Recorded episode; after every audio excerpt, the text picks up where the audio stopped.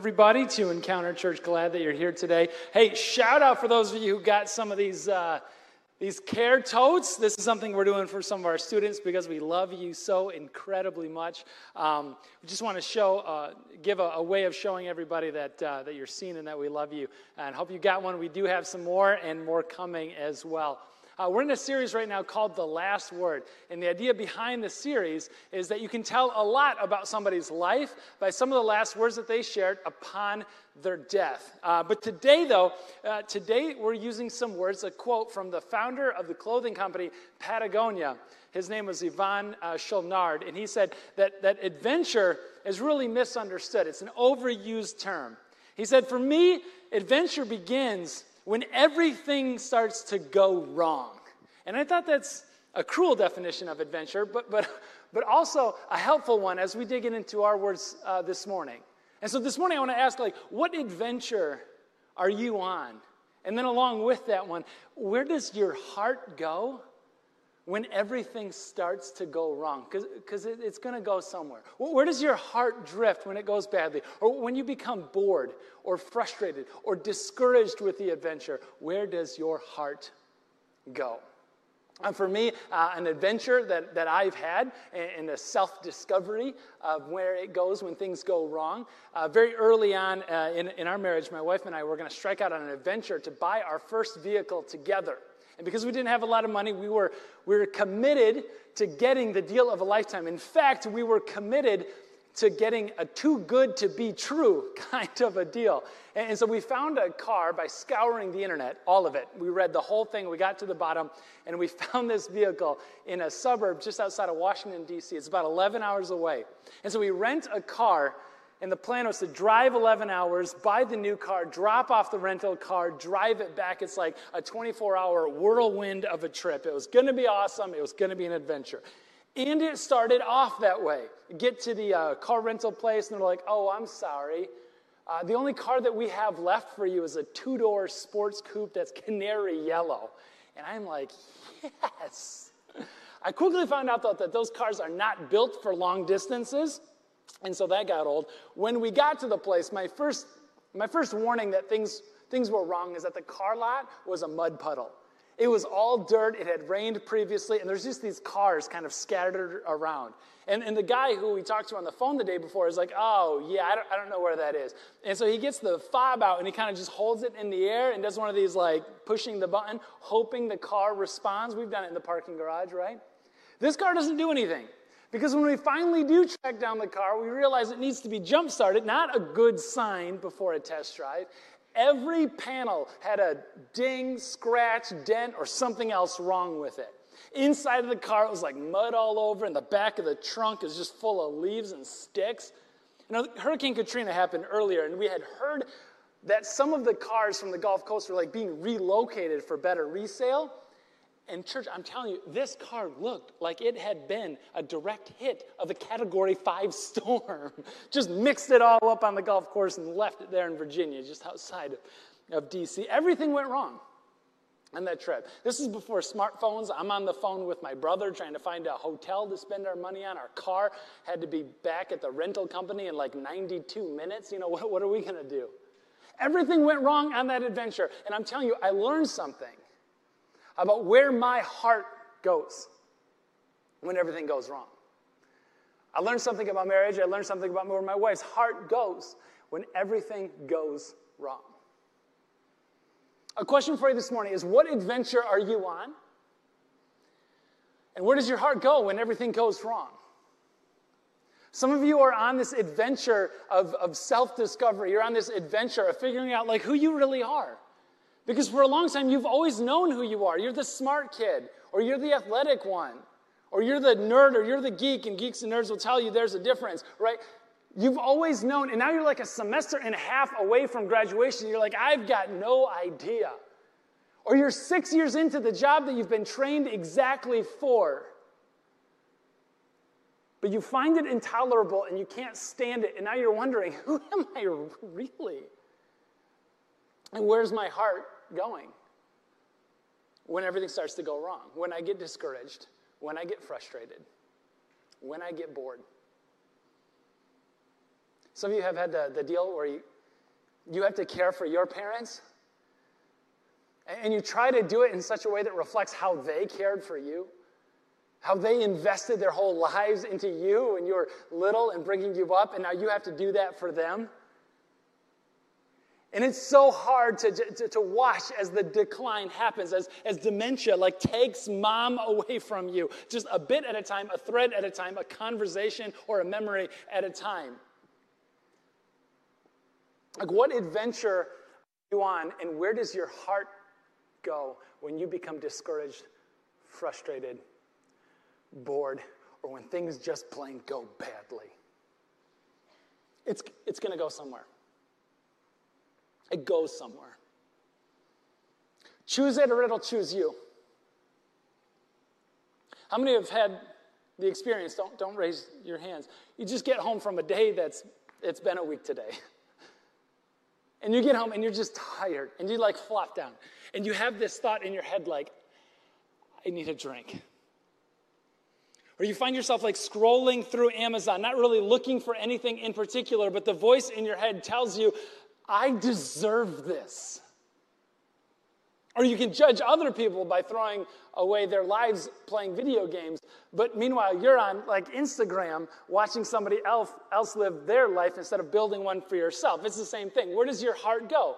Because your heart will find a way to numb it. Your heart will find a way to laugh again, to love again, to feel something again. Your heart will do something when it becomes bored or frustrated, discouraged, when things go wrong.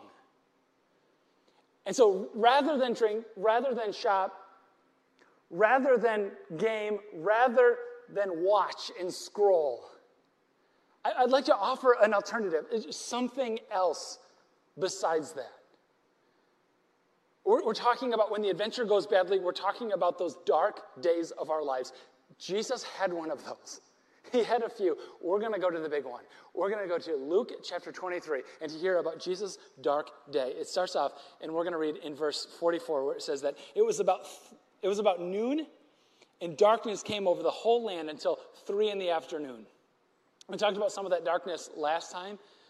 I just want us to recognize it was Jesus' dark day. The adventure had gone bad, had gone wrong. He was discouraged. He was frustrated. He's hanging on the cross. He's being executed. Verse 45 The sun stopped shining, and the curtain of the temple was torn into two. Now, Luke is writing this, and sometimes we, we might take this as like a throwaway comment, but, but Luke is intentional.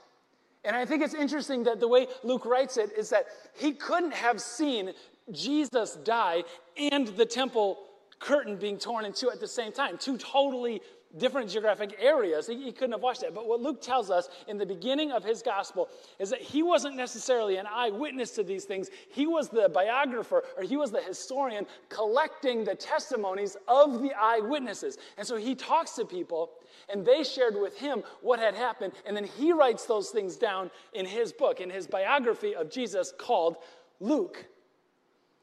And Luke writes this down because it is not a throwaway comment. It's a bit tangential to us in our adventure this morning, but I want us to see what Luke saw, and I want you to hear why he thought you needed to experience this. Because for him, for him, the temple curtain wasn't just a curtain that happened to a rip. The temple curtain was one of 13 curtains in the temple. And it was and it was threaded with blue and red and white and purple. Inside, behind the curtain, was the Holy of Holies, the most holy place. Inside, behind that curtain, was the Ark of the Covenant with the holy things, with Aaron's budding staff, the manna from when the people walked around, wandered around in the wilderness. They had the, the, ten, the literal, the Ten Commandments in the Ark of the Covenant. It was like, it was God's box. Angels were carved on top of it, cherubim, because it was meant to signify heaven on earth.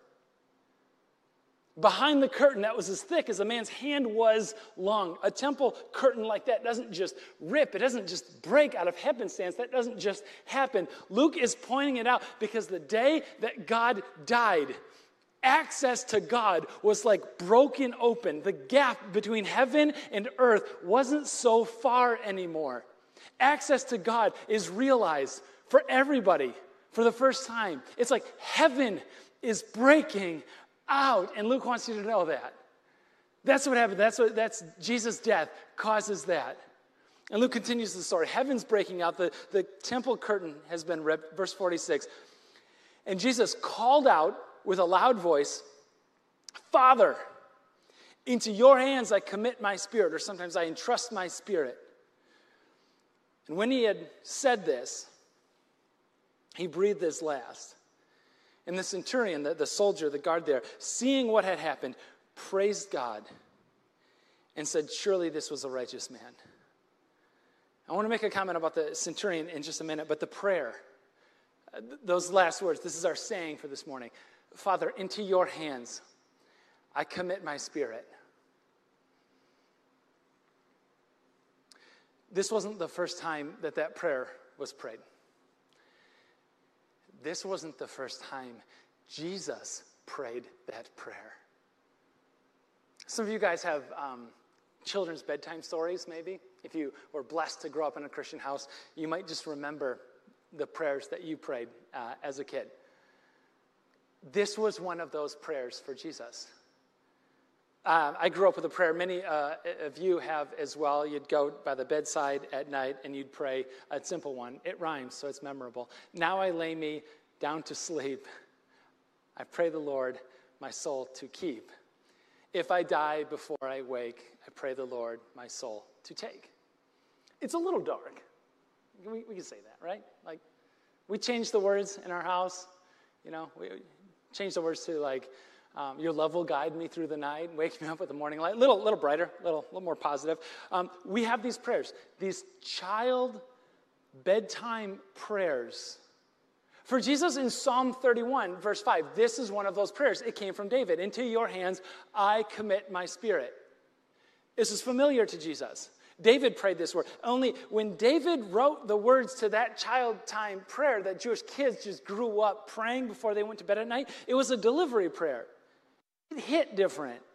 Because when David prayed it, he could, he could see his enemies surrounding him on every side, and he's saying, God, regardless of what my eyes are telling me, I'm trusting you into your hands. I'm entrusting my spirit. He's believing that God is going to get him out of this mess. And now Jesus has the exact opposite. Or does he? When he prays a familiar bedtime prayer that he's probably prayed hundreds of times previously, for him, it isn't now a prayer of delivery from death, it's a delivery through death.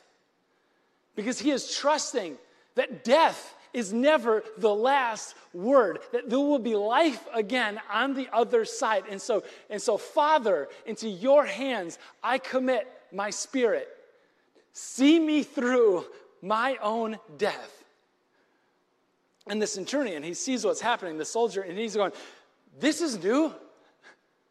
How, how, many, how many crucifixions has he been a part of? How many deaths has he been a part of? Dozens? Hundreds? He was a professional. He knew what he was doing, and he sees everything that happened. He's going, Nothing like this has ever happened before. I've never seen a man go to his death voluntarily. Everybody else couldn't get out of this. Otherwise, they would have gotten out of this. Everybody else would have taken himself off the cross. But here's a guy who wasn't killed by the Romans. He wasn't killed by the church and spiritual leaders. He wasn't killed by the Jewish people. He died voluntarily. He could have taken himself down. He just chose not to. The centurion notices there's something different about this guy. He dies voluntarily, he dies confidently, shouting out, Into your hands I commit my spirit. He dies voluntarily, he dies confidently. He dies trusting God.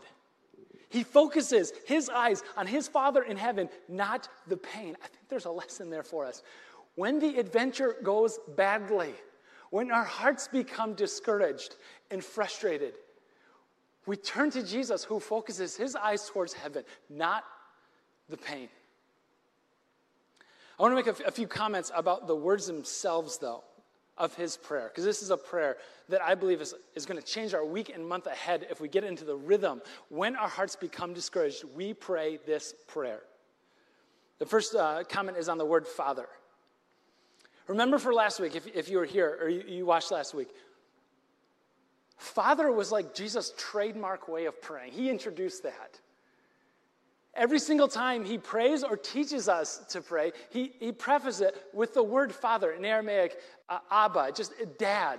It implies this, it implies this closeness of, of God at all times. That was, that was Jesus' thing.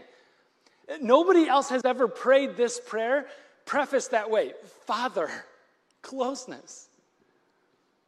And when Jesus says Father, I just have to believe that some of you just, it doesn't, it doesn't settle well.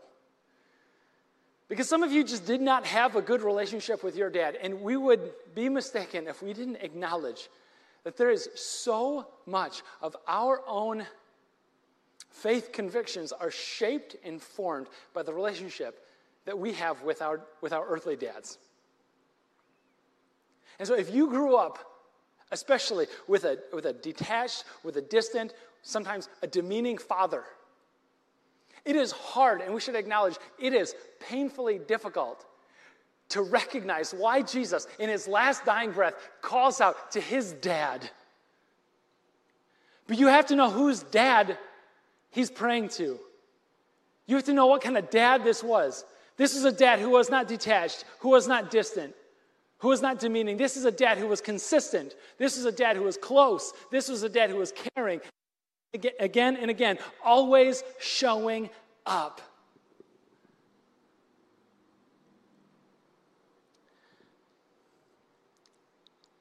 I think for those of you, especially who have grew up with a dad,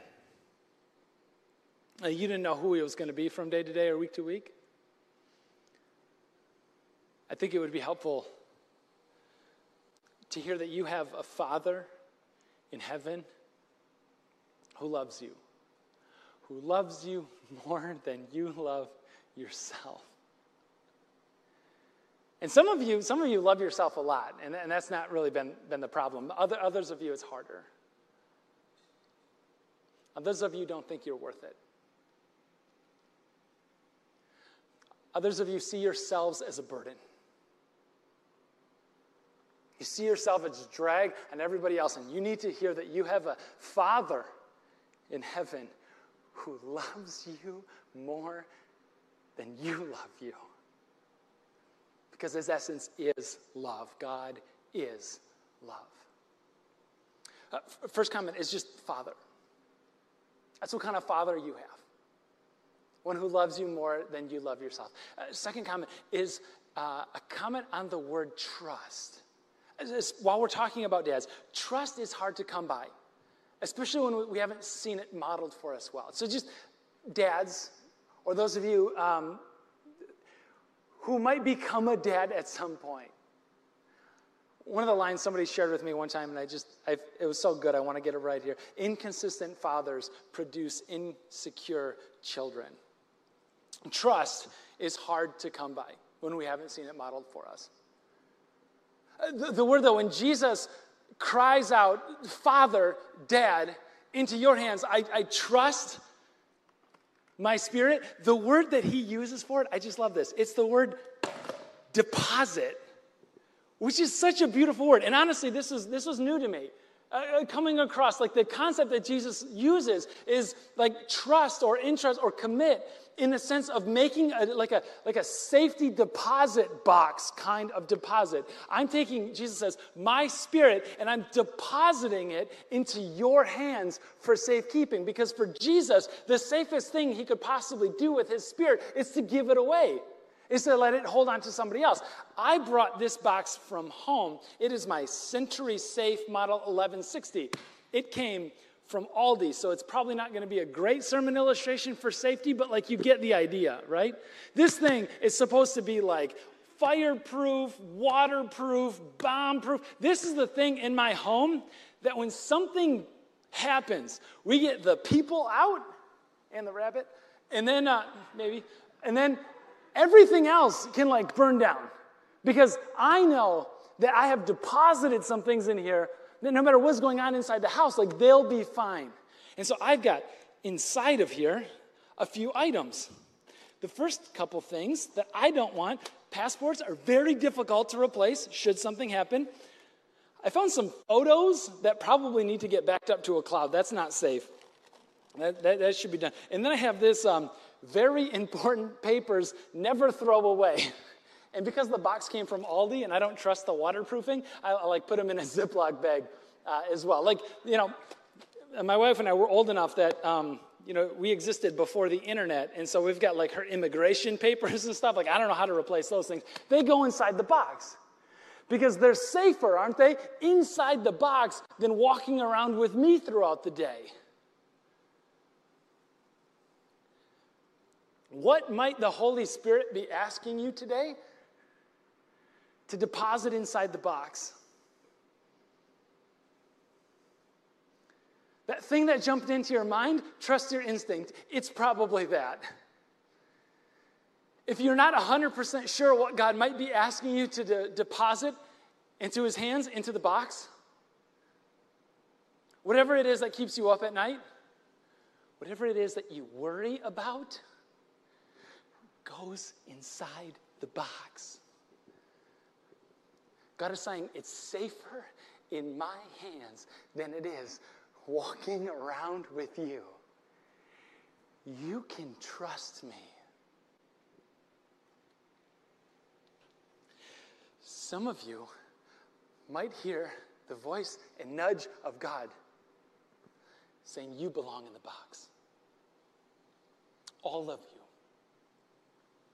Trust me, not just with your future, with your finances, with your family, with your little babies. Trust me with yourself. And I've talked to enough of you. And the barrier to that trust is yourself. I've had conversations I want to get saved. I want to hand my life over to him. Shoot, I even I see the I, I, see the, the baptism videos where somebody goes all the way under and all the way up, and I want that. I want to show the world I've been raised with Christ, but the problem is I know me. And, and, and I know that I've made commitments in the past and have fallen down on those commitments. I, I, I, know that I've made promises that I have not followed through on, and I've broken so many promises with so many people. I don't want to break another promise with God. So I'm just not going to. But you see, you see, like the issue with that is though, is, is that we're not trusting, we're not trusting that God's securely taking care of the things in the box. The issue behind that thing, though, is this God, I'm not sure if you're going to see me through. And, and, and here's the secret here's the secret you're not yours to save through to the end. Saving you through to the end is God's job, not my job. It's not your job. You put yourself in the box. God sees you through, sees you through life, sees you through death, sees you through new life on the other side. That's his job. He perseveres you all the way through the end. It's a beautiful thing. You don't have to worry about seeing your own salvation through. That's God's job. He's got that handled. He tells us in John 10 no one can snatch you out of my hands, not even you and your broken promises. I've got you. Years ago, I took my kids to Niagara Falls.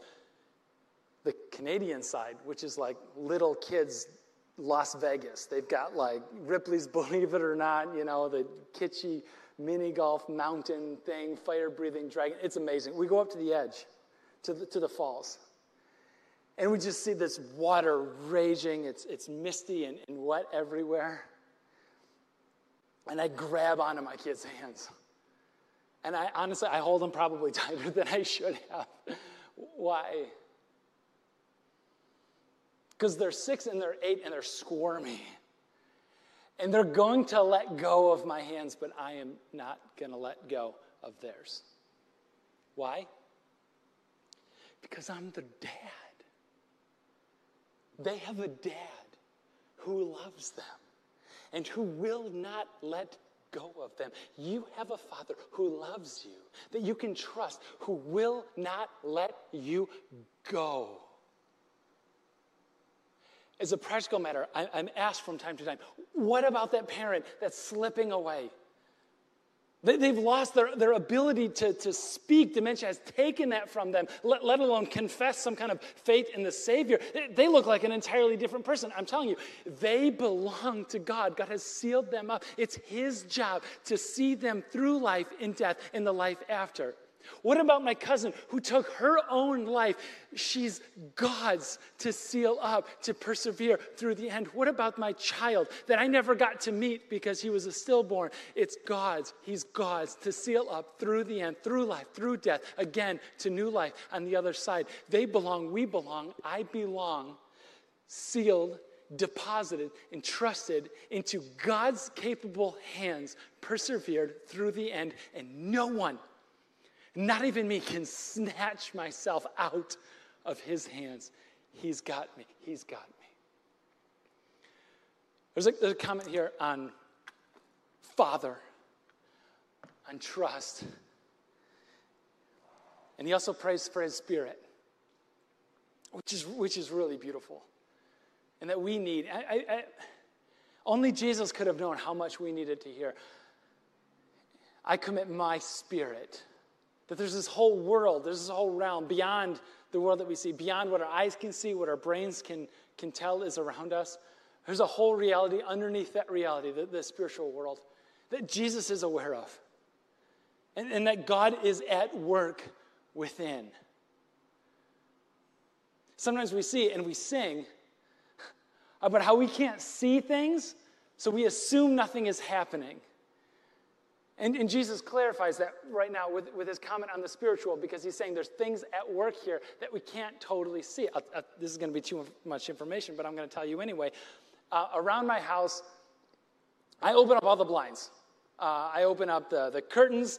It's sunny out like eight days out of the year in Michigan. I'm going to live it up when it happens, right? Let the, let the light come on in. The, the problem with that, though, is that I have a habit of not shutting the curtains and the blinds at nighttime. And so, neighbors, neighborhood, people driving by, you're welcome. you can see, you can see in easily, right? Every car that drives by, every neighbor that walks by looking out the window, hey, friendo, we're all family now, right? Because at night, especially when all the lights are on inside, I I can't see out at all. It's just darkness. Maybe some glare coming back in. I can't see far out. But you guys know from like walking by or driving by my house, oh, you can see everything inside the house, can't you? And I love that Jesus points out the spiritual world behind the physical world, and it's no less real, maybe even more real. That Jesus says you can go to the window at night and even though you can't see out, even though you can't see hope, even though you can't see God, God can still see you clearly. And He's got you. And while you're waiting around for an answer to come, God is working. You can count on Him. Your Father, whom you trust, is working in the spiritual world on your behalf all the time. It's so beautiful. Father, trust, Spirit, hands. Last one. His hands are big enough to catch you. The hand of God, the hands of God, it's used something like 120 times in the Bible. It's like the biblical authors wanted to say again and again and again He's got you. His hands are big enough.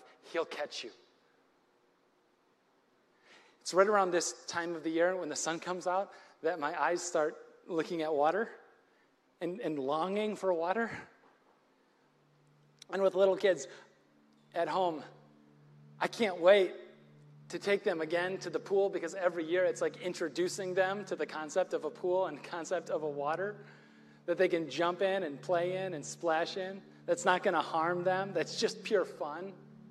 And every year we go to the, the, the pool and, most of the time, they're reluctant in, in some way. And so I, I got to be the one to get in first, which is a bummer just all the way around. But I get in like waist deep, and I'm like, come on, come on. Especially when they're little. Jump, I'll catch you. I promise I'll catch you. And I'm so close to the edge of the pool that my toes are actually touching the edge. And I'm like, like over the side of it and like, just jump, I'll catch it. I don't think so. And after maybe 10 or 20 or 30 times of like, please, come on, just, I'm frustrated now, jump, I'll catch you. Eventually, they do. Except for it's not so much of a jump because I'm so far like leaned over. It's more so just like a lean, and I catch them. And it's so exhilarating and so much fun. And the feel of the water on his toes are, are is, is so enticing and it's so novel every year. He, he swims over to the edge, climbs out of the stairs, out of the pool, runs around, and says, Do it again, do it again. Back up. And so I'll take a step back, and he'll jump now into my arms a little further out. And then the whole thing will repeat uh, through the water, up the stairs, to the edge. No, no, another stepdad, another stepdad, another stepdad. Until I'm way back here, running, jumping into my arms, arms, knowing that he that I'm going to catch him every single time. You have a father in heaven who will catch you every single time. His hands are big enough. The hand of God is with you. He'll catch you when you jump. And I'm telling you, when you jump, it's like addicting. When you know that your Father is going to catch you every time, it makes you want to jump further and faster and to deposit more because He'll catch you. He's trustworthy, He's got you. This prayer that we hear, a prayer for the adventure, a prayer for your darkest day. A prayer when everything goes wrong and everything goes badly. A prayer, Father, into your hands, I commit my spirit. When, when my heart starts to wander, when I get bored, when I get frustrated, when I get discouraged, when it all starts coming around, down around me, into your hands, I commit my spirit. But it's not just a prayer for the darkest day, it's not just a prayer for your death, it is a prayer for your life. When the adventure goes badly and your heart becomes discouraged, pray this week Father, into your hands I commit my spirit. When I am afraid, into your hands. When I am anxious, I commit my spirit. When I am discouraged, into your hands. When I am worried, I commit my spirit. When I have a huge decision that I don't know how I am going to make, Father, into your hands, I commit my spirit.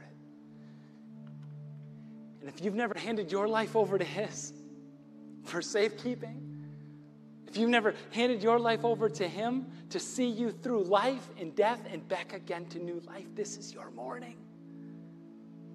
The prayer is as simple is those few words we've just heard all morning Father, into your hands I commit my spirit, sealed up with you for safekeeping. Church, I invite you to stand up and let's, let's pray together in the room and online. Every single one of us praying together. God, you're at work. We don't see it, we don't feel it, but that doesn't mean that you're no less here and that you're no less active. God, make this a prayer, not just on our last dying day or our darkest day, but a prayer we wake up with every morning in our hearts. That whatever the day holds for us, Father, into your hands, I commit my spirit. I trust you. You're God, a Father who loves us to death and back. And your hands are capable of catching us every single time. Father, I pray for the one I was thinking about their whole life and turning it over to you. God, I, I pray that you give them the courage to share those words, Father, maybe for the first time. Father, for the first time in a long time, into your hands I commit my spirit. You're a good and faithful God. You will catch us every time. Amen.